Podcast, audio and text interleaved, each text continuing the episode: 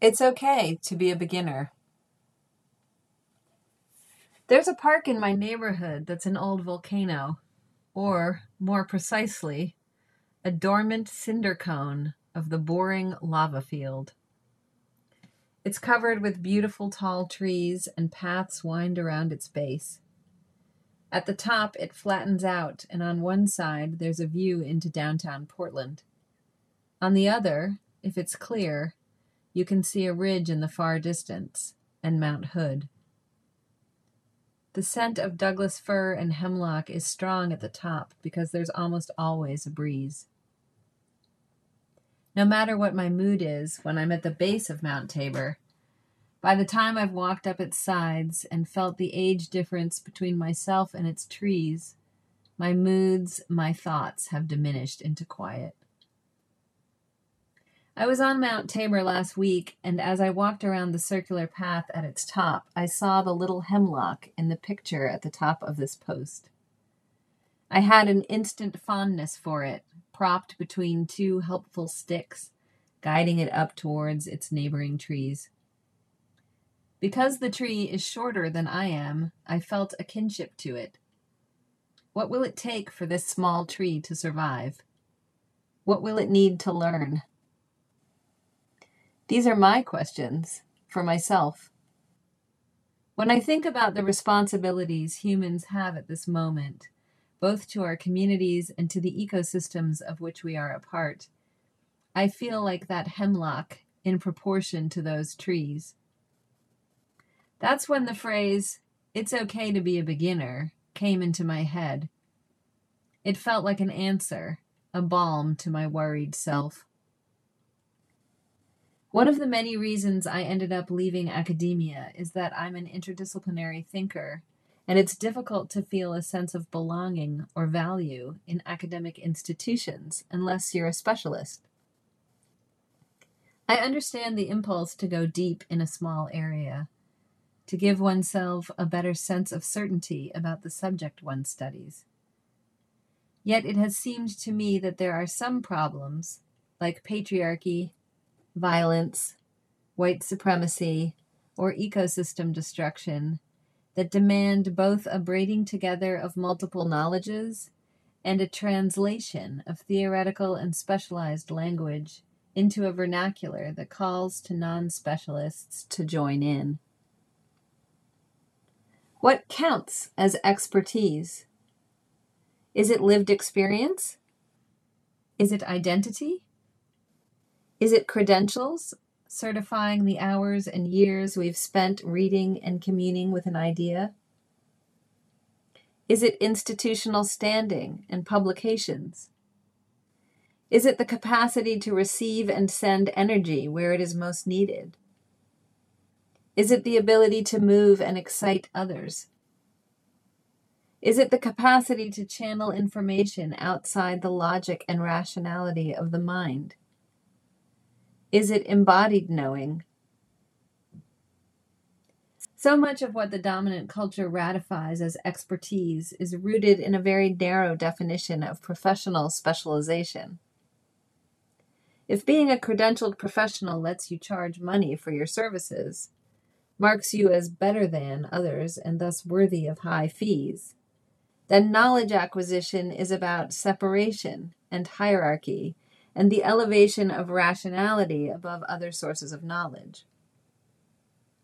I can only be an expert in something if I draw my boundaries very narrowly around what it is that I am supposed to know, and if others agree with this boundary, saying it makes sense to them. There is a consensus about where an area of interest begins and ends, and there are exams and practices that label and evaluate the separation of the knower from the object that is examined, the knower from those who are not as skilled in that knowledge. There's nothing necessarily wrong with any of these approaches to knowledge. After all, I don't want my neighbor who is fascinated with plants to be trying on neurosurgery for a day if I have brain cancer. What I'm mulling over is the way this singular definition of expertise has come to be a stand-in for all forms of knowing. If I assume that mastery of a field is possible and necessary, then I may be skeptical of partial knowledges, hesitations, questions and ambiguities, hunches and intuition, dreams and visions. If I hear a spoken word piece and the hair stands up on my forearms and I feel seen in a way I never have, is that a feeling separate from a thought? Can I solve a problem with that feeling? To me, this is not a theoretical discussion. These definitions have real-world consequences. They exclude entire communities from the arena of credibility. Sometimes it is appropriate for beginners to attend, listen, take in the wisdom of elders, and say almost nothing back. But I wonder how many people tell themselves they have nothing to offer to the complex problems we are facing as a collective because they don't have the training, the expertise, the theoretical sophistication, or the credentials to play. When I was in graduate school for the first time, someone asked me if I'd read a book. I was excited. I'd never heard of the book the person referenced. I asked him eagerly to tell me why I should read it and to say more about it. He answered me, and then he told me that I should never again admit that I hadn't read a book when I was asked.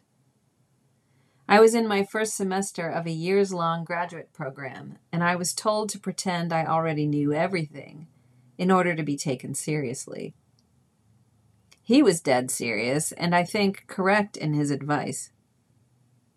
He also told me to wear my glasses instead of my contacts and to put my hair up and out of sight, which says a lot about what an intellectual person looks like. What happened after this encounter was that I stopped paying attention to any form of knowledge that wasn't ratified by those who had power over me. I thought I was making a good choice in doing so. I didn't even think I was giving something up. I just thought I would finally be taken seriously, finally have a voice, if only these people would let me in the club.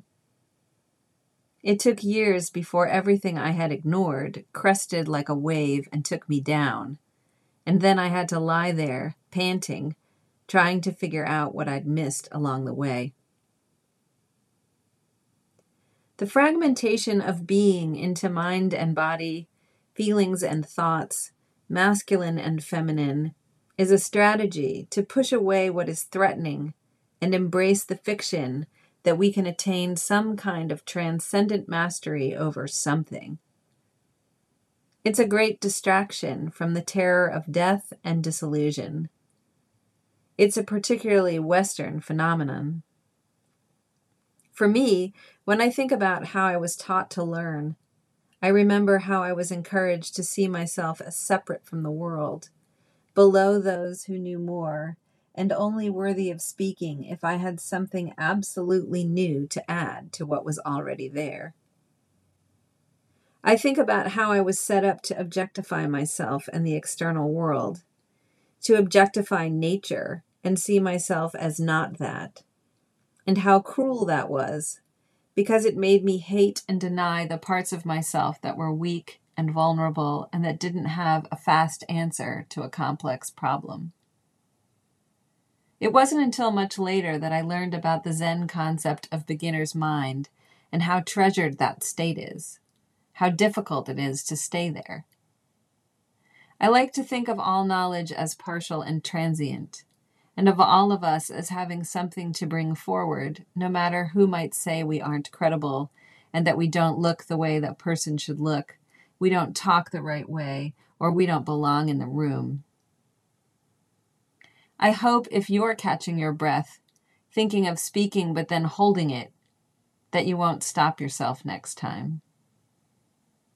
Thanks, and take good care of yourselves out there this week. Also, a side note, I'm working on another project in the background that's requiring a bit more time than I currently have, and so I'm going to temporarily move this newsletter to an every other week schedule. I'll see you in 2 weeks.